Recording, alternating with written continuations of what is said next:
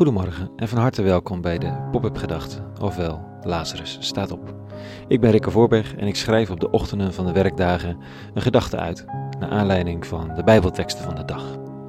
Een vroege ochtendoefening om de dag bewust te beginnen.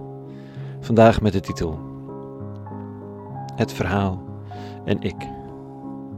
Pop-up Gedachten, woensdag 6 mei 2020.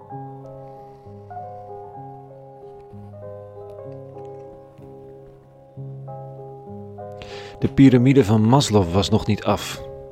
Tenminste, dat beweerde hij op zijn sterfbed.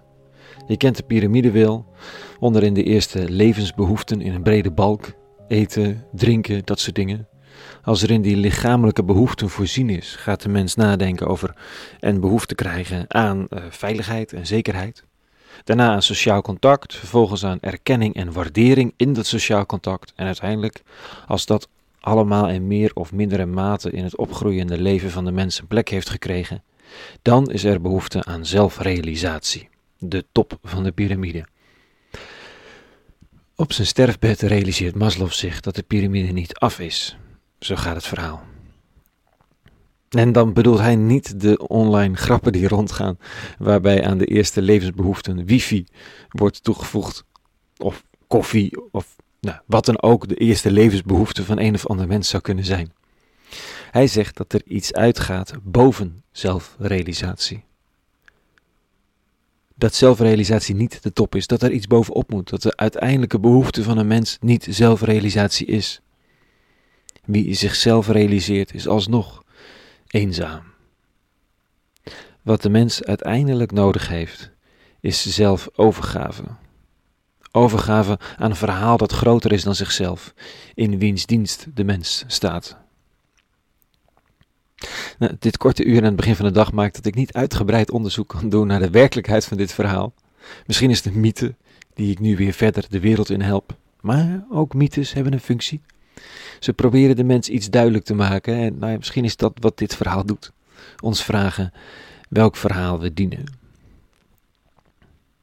Ik kom erop omdat Jezus van Nazareth de kritiek en de waardering van zijn persoon totaal los lijkt te koppelen. Dit, dit gaat zo vanochtend volgens een van de evangelie- of biografieschrijvers, Johannes. Wie in mij gelooft, zegt Jezus, gelooft niet in mij, maar in hem die mij gezonden heeft. Wie mij ziet, ziet hem die mij gezonden heeft. Indien iemand mijn woorden hoort zonder ze te onderhouden, dan veroordeel ik hem niet, want ik ben niet gekomen om de wereld te oordelen, maar om de wereld te redden. Wie mij verwerpt en mijn woorden niet aanvaardt, heeft reeds iemand die hem veroordeelt. Het klinkt allemaal een beetje pijnlijk in de oren van ons vrije Westelingen. Oordeel, veroordeling. We hebben er onze buik aardig vol van, zeker als het gecombineerd is met christelijke religie. Toch gebeurt hier iets boeiends.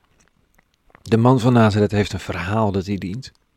En daardoor kan hij twee dingen: de kritiek en de lof voorbij laten gaan aan zijn ego en de beoordeling van de ander uit handen geven, zonder de urgentie van de noodzaak van wat hij te zeggen heeft te relativeren.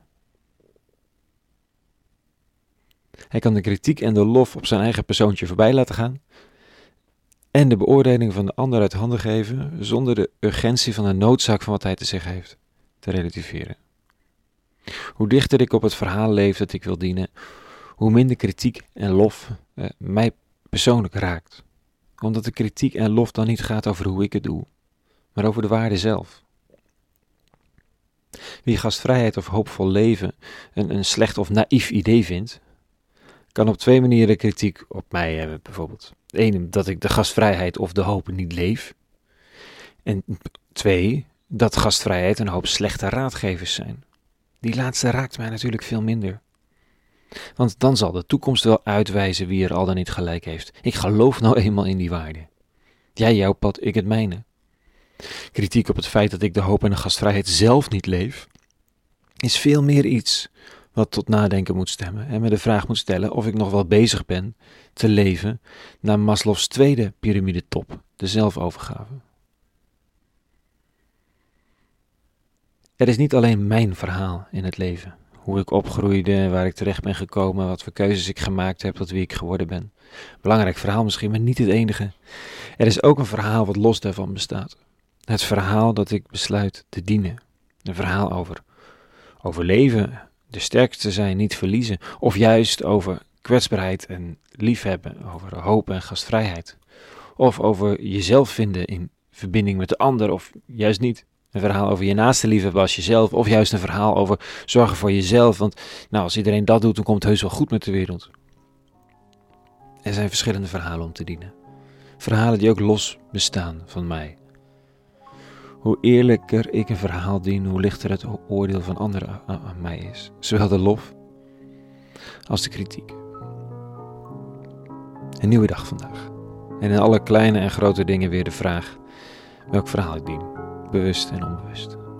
Hopelijk steeds een beetje meer bewust. Zegen vandaag. En vrede. En alle goeds.